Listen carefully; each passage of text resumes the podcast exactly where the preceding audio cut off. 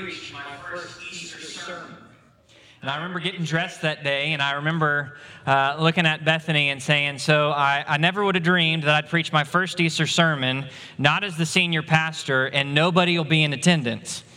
But yet, two years ago, the church I was at, we were in between pastors. I was uh, filling in that day as basically the interim preacher, and I preached that Easter to a completely pitch black room where I could see the clock and a red dot over the camera, so I knew where to look to everyone watching online. And so I am uh, overjoyed today that we're continue, uh, continuing to be able to, uh, to uh, be able to minister to those of you who are unable to be in person, but it's also really nice that some of you are here in person. And so uh, it's, it's a little bit of a different. But here's what, what hadn't changed. I remember that, that Easter is we were obviously all shut down due to the beginning of COVID. And, and I remember preparing, and I remember even looking through some notes this week, just remembering what was there. And we found a world that was in a very unprecedented situation. And honestly, it doesn't feel like a lot has changed since two years ago. The world still needs a healer, the world still needs true hope. The world still needs justice. The world still needs peace. And the world still needs a leader who would take us there. But I would argue to you today that what our world needs is a servant. We don't find ourselves in that much of a different situation than the Jewish people that Isaiah would write, uh, would write to in the future. Uh, Isaiah would write several hundred years prior, and then the Jewish people would find themselves a short time later in exile in Babylon. They'd watched the temple of their God ransacked and pillaged by the Babylonian armies. They'd endured three different occupations of Jerusalem, and, and now they found themselves fully and completely in exile. And as they would pick up the, the book of Isaiah, they would find Isaiah speaking about the servant of the Lord. And When Isaiah 42 is revealed as the chosen one who will bring justice to the entire world and whose cause will not be stopped. They would read a short while later in, in Isaiah 49 that the servant of the Lord, his mouth is like a sharp sword. And he is the one in whom God will showcase the fullness of his glory. He is the one who will bring the salvation of God, not just to the Jewish people, but to the ends of the earth, to every last place where a human lives. And it's that servant that we're going to look at today. I invite you to take your Bibles and turn with me to the very end of Isaiah chapter 52. Isaiah 52. If you say, well, Wes, what's the easiest way to get to Isaiah? Hold your Bible up, prop it open in the middle. You'll end up in Psalms or Proverbs. Go a couple books to your, to your right. You'll be in Isaiah. Isaiah 52, and we're going to pick up in verse 13. In a world that needs a servant, listen to what the word of the Lord says Behold, see, look, my servant will prosper. He will be raised and lifted up and greatly exalted. Just as many were astonished at you, so his appearance was marred more than any man, and his form more than the sons of men. Thus he will sprinkle many nations. Kings will shut their mouths on account of him, for what they had not been told them, they will see. And what they had not heard, they will understand. In a way of, of intro, the Lord says, Look at my servant. My servant is not just any, but he will prosper. The word means to be successful, to be wise. Here is my servant, the one who will have all wisdom, who will know all good, who will act in that goodness, and he will succeed. And he gives three words He will be high or raised, he will be lifted up, he will be greatly exalted. Three words that prior to this in, in the book of Isaiah have been attributed to God Himself in Isaiah chapter 6 which helps you and I understand that this servant isn't just some servant, but this servant is God. It's language that points forward. He will be raised, resurrection. He will be lifted up, ascended into heaven. He will be greatly exalted. He will be exalted above all and given the name that is above all names. He makes no qualm before we get to the rest of the passage that this servant of the Lord, he will succeed in every way. And his end is not an end of death, but is an end where he will be raised and lifted up and greatly exalted. Then, his way his introduction, he says his appearance was marred more than any man. That this servant, he would be battered and bruised and broken beyond recognition. Some of your Bibles will translate that, that is formed more than the sons of man, that, that there would be an astonishment that those who look upon this servant and what the servant would endure, that there would be an aghast with horror at how disfigured this servant would be, and that out of this disfigurement, this marring, out of this he will sprinkle a priestly word a word that referenced the, the priests in the old covenant who would go in before the Lord on behalf of the sins of the people, and they would, they would take uh, two, two lambs and they would, they would sacrifice one, and then the other they would lay the sins of the people on and send it out, the, the scapegoat, beyond their fellowship. And they would take the, the sacrifice, and the priest would sprinkle the blood on the altar and and in that way make atonement for that year. And then they would have to come back the next year. But here it says that this servant, he will take on the role of priest and he will sprinkle. And he won't just sprinkle for the Jewish people, but many nations. That this priestly work of dealing with sin, of sacrifice, it'll apply to many nations, and that those rulers, those rulers who, as we will see as we walk through the passage, condemned him and were just like us in being aghast in horror at him, that those rulers who once boasted proud, they will shut their mouths on account of this servant. And what they did not understand, what they had not been told, they will all of a sudden see and understand. Gives the introduction the servant of the Lord will prosper. He will be greatly exalted. He will be marred beyond, but his, his marring will be the means through which he sprinkles many nations. And in, and in this introduction, we're introduced now to asking the question who is the servant? What is he like? What is it that he will do? So the Lord says, Who has believed our message, and to whom has the arm of the Lord been revealed? For he, the servant, grew up before him like a tender shoot and like a root out of parched ground. He has no form or majesty that we should look upon him, nor appearance that we should be attracted to him. He was despised and forsaken of men, a man of sorrows and well acquainted with grief. And like one from whom men hide their face, he was despised, and we did not esteem him. Who is this servant, church family? This servant is the one who comes in humility while being completely missed and ignored by sinful humanity. He's the one who comes in humility. He grew up before, before the Father like a tender shoot. Messianic overtones of the shoot of Jesse earlier in the book of Isaiah. He grew up before God like a tender shoot. We know that Jesus grew up in wisdom and stature and favor with God and man, Luke chapter 2. Like a root out of parched ground. He grew up in a place dry and barren. And then it tells us about the servant, it tells us about Christ.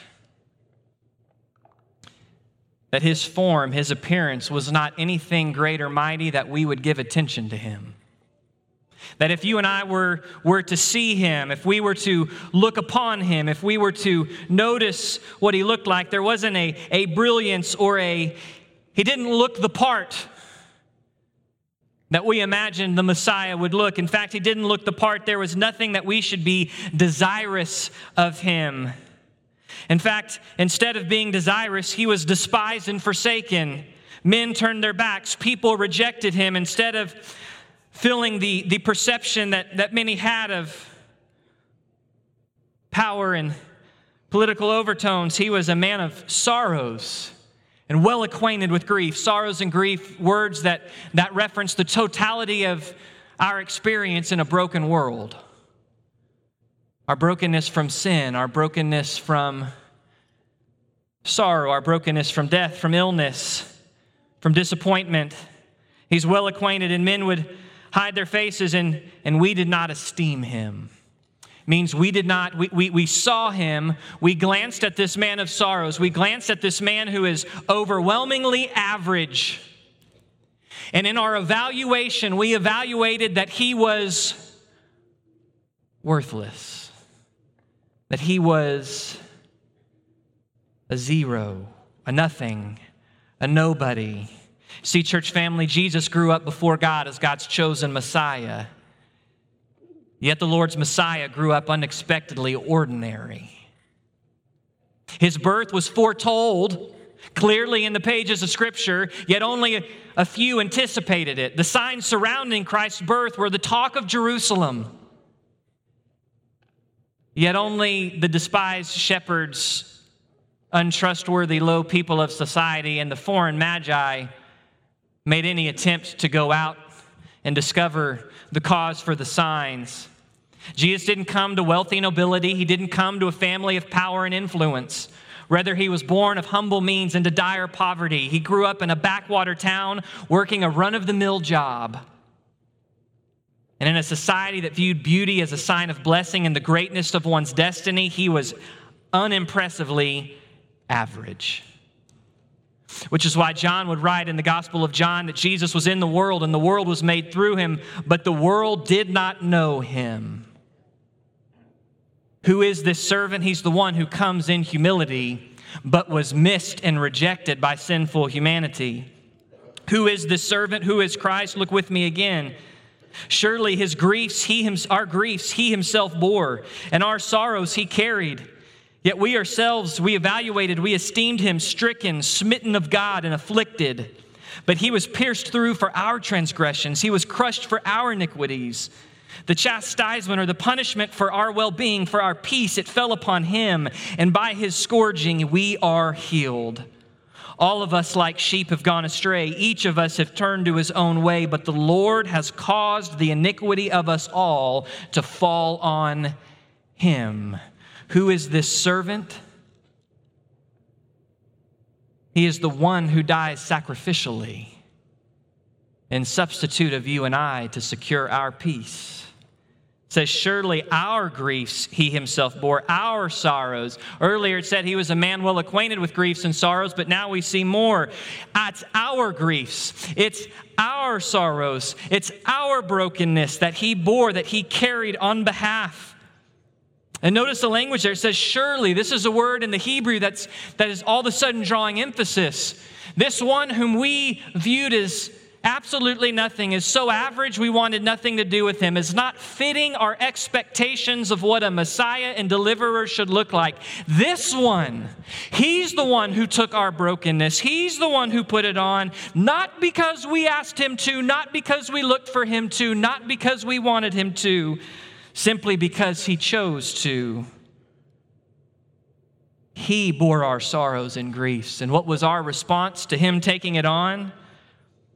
We made an evaluation. We esteemed him stricken, touched violently, smitten, beaten, afflicted, degraded, and humiliated of God. We looked at him who would bear our sins on the cross. We looked at him and we said, Crucify.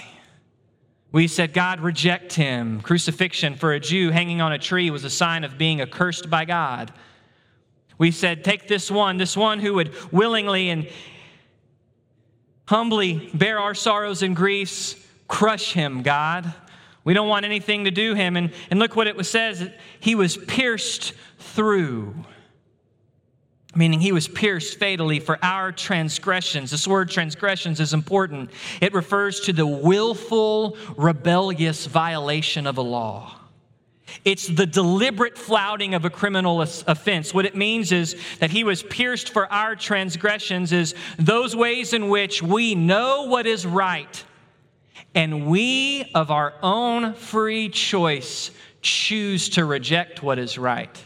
That's transgression. Our transgressions, he was pierced for. Our iniquities, our iniquities, an act or feeling that goes beyond into something forbidden. It ignores something required of God and His law, His character. It, it can be in thought or feeling or, speed or speech or action, intentional, unintentional. Our iniquities, He was crushed. The idea of being trampled. The chastening, that the, the, the punishment for our well being, that well being being the word shalom, peace Peace, which brings a, a wholeness and a personal fulfillment. Peace, which brings harmony between others who have the same peace. Peace, which means before all things, and out of which those things flow, a, a right and peaceful relationship with God Almighty, Creator and Lord. That peace could only be brought to you and I by means of Jesus bearing the punishment you and I rightly deserve. This is what we looked at just what we looked at two days ago, Good Friday. That Jesus, the servant of God, would go to the cross, and on that cross, he becomes our sin, our sorrows, our grief, our iniquities, our transgressions. He becomes what rightfully and eternally has separated us from our Creator. What is an affront to God's very character, holy, holy, holy, he becomes. And on that cross, he is pierced and crushed. And, and we walk through all of the, the physical challenges of the cross, but the reality is on the cross, what Jesus is doing is drinking every last drop of the wrath of God for our sin. And by wrath, we mean that settled, just, and good disposition that recognizes sin as sin. What we find here of the servant is that he bears the full weight of our broken humanity. We find that he submits himself, substitutes himself in the place of sinners to bring those who would respond peace. What we find here, church families, we find the seriousness of our sin. All of us, like sheep, have gone astray. Each of us have turned his own way. Understand that language there. That language means sin is not simply a defect that we stumble in. Sin is not simply something that, oh, well, they're just, they're just not up to snuff. No, sin in its core is sin because we choose it. We want sin. We desire sin. All of us chose. We see the seriousness and the weight because the weight of our sin deserved a sacrifice. The Lord has caused the iniquity of us all to fall on him, but we find that the sacrifice of Christ, the servant of the Lord, is enough. Whereas that priest in the old covenant would have to go year after year and offer those sacrifices of, of lambs and goats.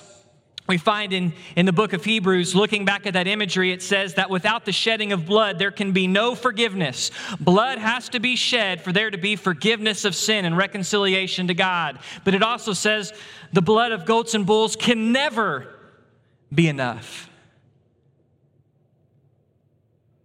But the blood of the precious Lamb of God the one who is fully God and fully man, who as a man lived the life you and I have failed to live, who in, in every way with, in relationship with God lived flawlessly and perfectly, who lived out every last drop of the law, the one who is fully man, who goes to the cross righteously and dies not for his own sin, but for ours, but because he's fully God, he can actually make atonement for the whole world. This is what 1 John 2 says that he is the atoning sacrifice, the propitiation, not just for my sin, but for the whole world. We find that Jesus' sacrifice is enough because what is, before he asks, asks the Lord to, asks God to take his spirit, what is it that he says? It is finished. Here's the great news of Easter weekend. You and I are born into this world with a problem.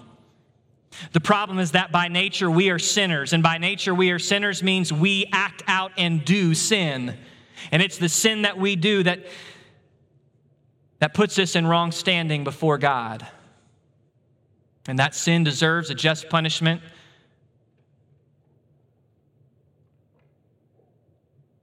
But the servant of the Lord, Jesus Christ, came and he paid that just punishment. He paid it for every man, woman, boy, and girl that would ever live.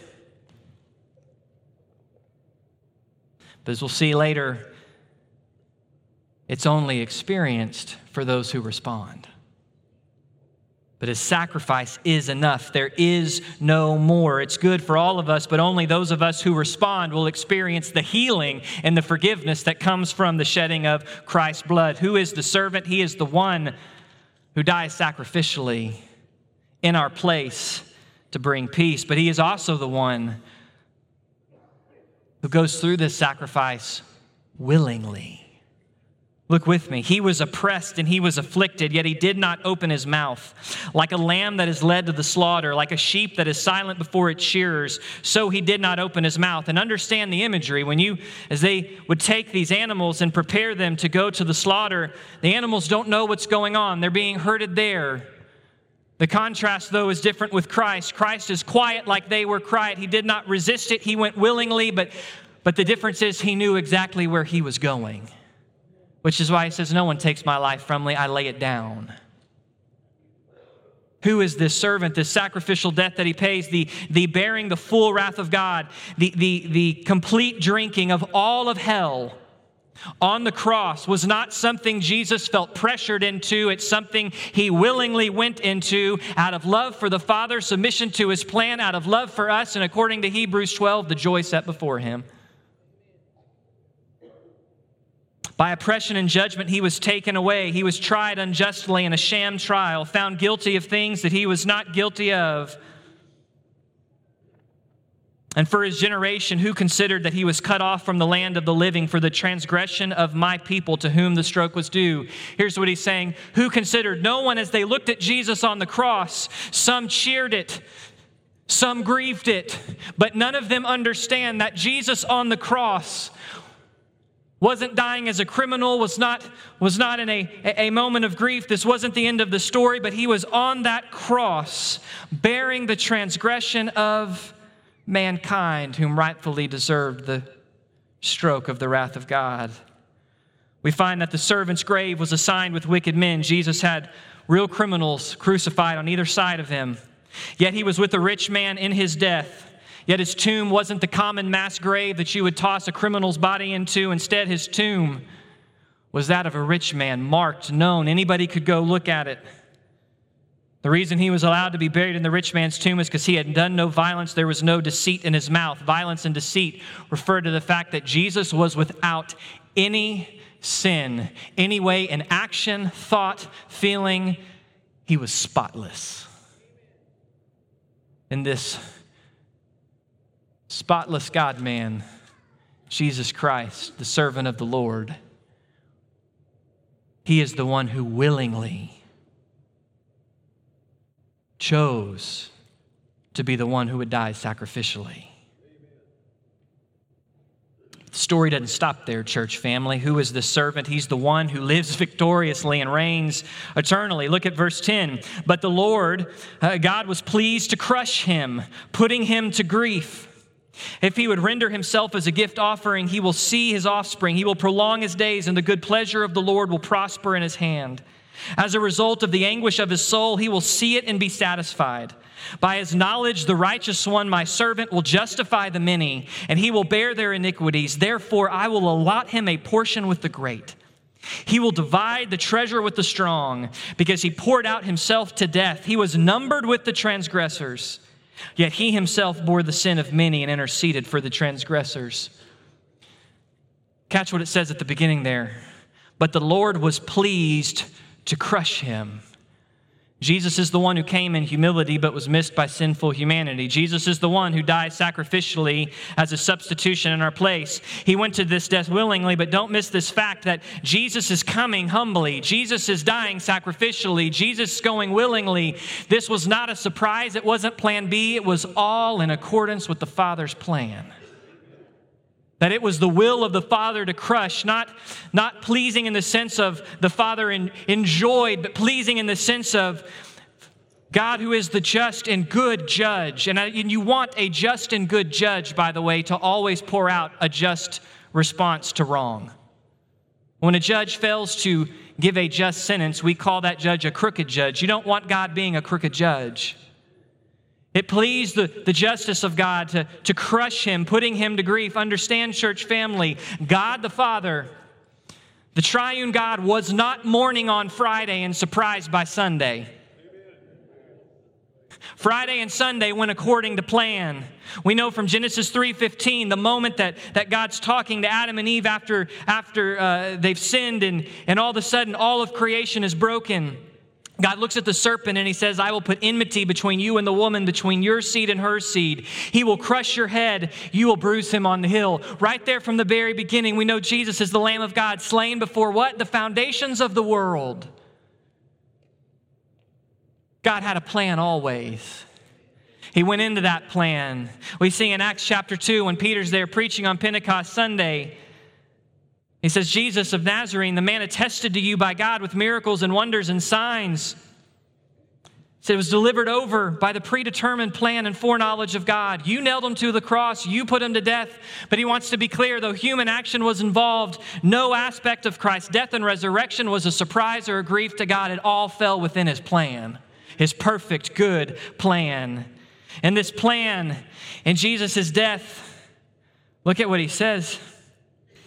He says, if Jesus would render himself as a guilt offering, that, that atoning sacrifice, that propitiation, as we looked at Friday, he will see his offspring.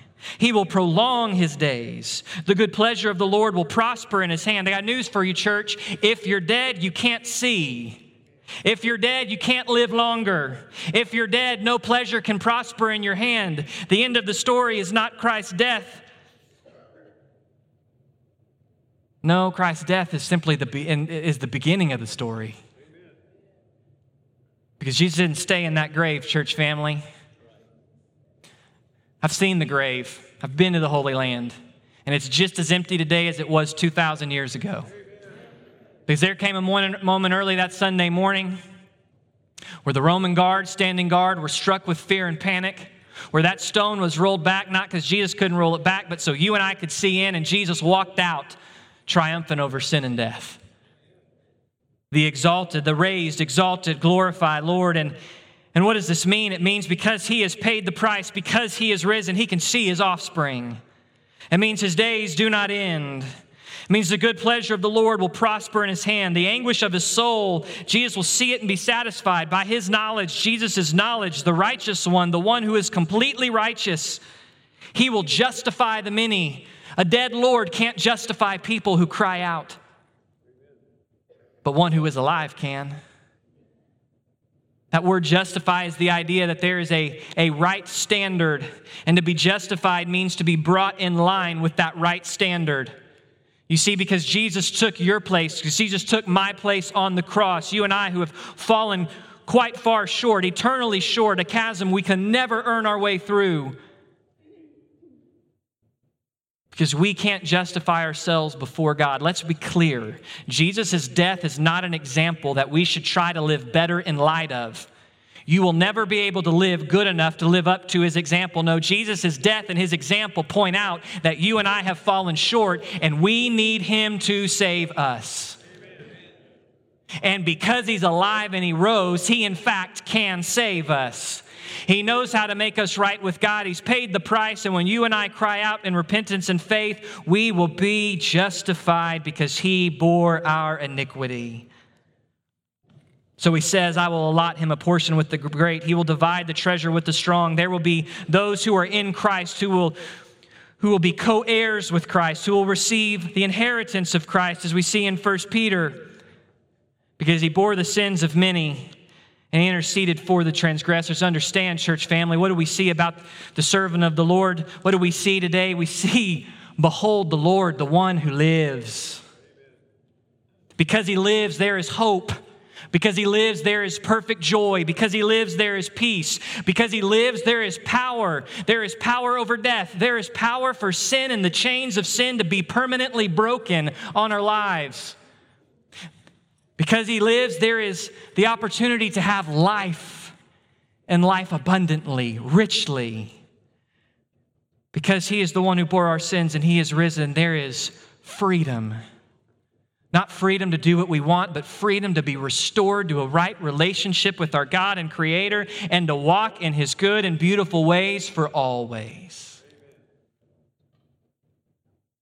Because, church family, we behold the Lord, we behold the servant of the Lord, the one who lives. And because he lives,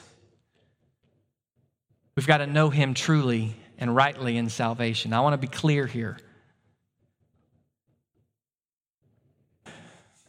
Jesus died for the sins of every man, woman, boy, and girl. The price that has to be paid for any person to be reconciled to God, no matter how good they are in the world's eyes, no matter how wicked they are in the world's eyes, the price has been paid. It is finished. But let's be clear that work is not accredited to your account or my account until we come to a moment where, at the conviction of the fact that we are actually a sinner separated from God, we recognize that Jesus is, in fact, the Lord. And in faith, we ask Him to save us because of who He is and what He's done. Until that moment happens, that work is not accredited to our account, which means Common ways. Well, when did you come to faith in Christ? Well, I've always known Christ. You, you, and I cannot have always known Christ. We are born alienated, hostile to Christ. Well, I, I know I'm a Christian because I, I, I read my Bible and I, I, go to church and I, and I give my tithe and I, and I listen. There's going to be people that Jesus said stand before him on that day and say, Lord, Lord. We did more than go to church and read our Bible. We healed people in your name. We cast out demons in your name. We did big stuff in your name. And Jesus is going to say, Depart from me, I don't know you. Because no amount of good works can ever cross an eternal chasm of sin. And just like people saw Jesus right in front of them and they missed him so it's possible both to have never known a drop of the truth of God or to have spent your whole life in church and miss Jesus. And if you find yourself today going, you know what, I really don't know if I in fact know the Lord, I'm not trying to scare anybody in this room or watching online. I don't believe in scare tactics, but I, I do want to be clear because there's so much misinformation out there. If the Spirit is stirring and you go, why am I right with God? If, you're, if, if you don't know you're right with God because of Jesus Christ in your life, then can I just encourage you, friend? Do not sit on that. Whether it's in the invitation and you run down here and, and you, we sit down and, and chat with you as pastors, whether you reach out to the person next to you and say, Hey, do you know Jesus Christ? I need you to help me know him whether you're online and, and, and, you need to call somebody up, you need to call the church or respond, whatever it is, do not sit on that. There is no shame ever in coming to real faith in Christ, there's only joy.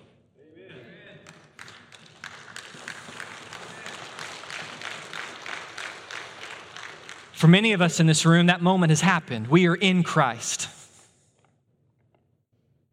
That we, we, will, we will never know a drop of hell because he drank it all on our behalf and his blood covers us and we've been washed clean and because he lives here's the question. It's real simple. Will we trust and follow him for who he is? See understand he didn't come as a powerful ruler but as a humble servant which means if we're going to follow him we don't follow him as powerful rulers but as humble servants he didn't come and take a life of health, wealth, and prosperity. Instead, he was a man of sorrows and well acquainted with grief. And this is not to say that God cannot allow you to have health, wealth, and prosperity. He certainly can.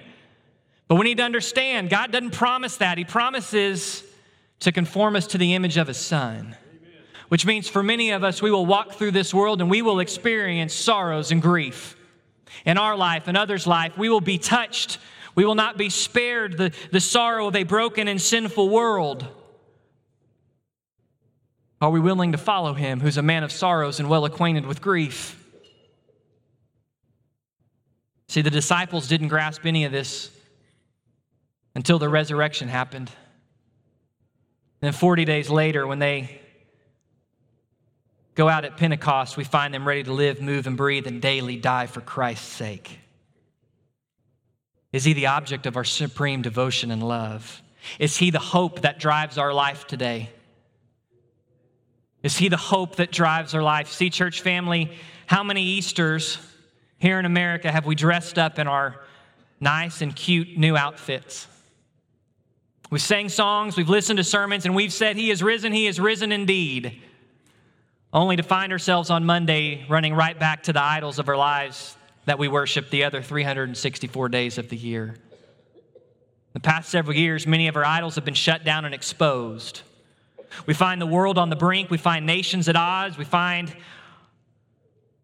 the economy struggling, we find death and despair everywhere we look, and uncertainty for tomorrow abounds. But this is what I know today He is alive. And because he lives, church family, I have a faithful and true high priest to whom I can draw near with boldness and confidence in time of need. Amen. Because he lives, I will find that his grace really is enough and his power is perfected in my weakness. Because he lives, all of the promises of God are amen in Christ Jesus. Because he lives, I am never without one interceding on my behalf. Because he lives, I can know the fullness of Christ as I comprehend the magnitude of his love because he really does love you and me. Because he lives, I am never alone. He is with me always. Because he lives, I am protected by the power of God for his salvation to be revealed, for the fullness of the salvation we have today to be finished when he returns. Because he lives, you and I, we can count it all joy when we encounter trials of various kind, knowing that the testing of our faith produces endurance, and endurance brings us to maturity. Church family, because he lives, I am his, and my name is written in the book of life. Because he lives, he is preparing a place for me forever where I will see him face to face. And, church family, because he lives, he is coming back. And because he lives, I can face tomorrow. Because he lives, all fear is gone. And I know that he holds the future, and life is worth the living now because he lives.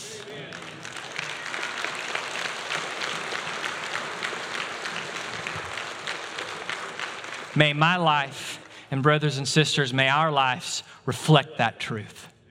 Let's pray. Jesus, you're alive. And you sit right now enthroned at the right hand of the Father. You sit fully God and still fully man. You have real eyes that you are looking down upon us right now. You have real ears that you're hearing. You have real, a real mouth that you speak to us. You have real hands that are pierced with, with scars our names engraven on the palms of your hand. Jesus, you are alive.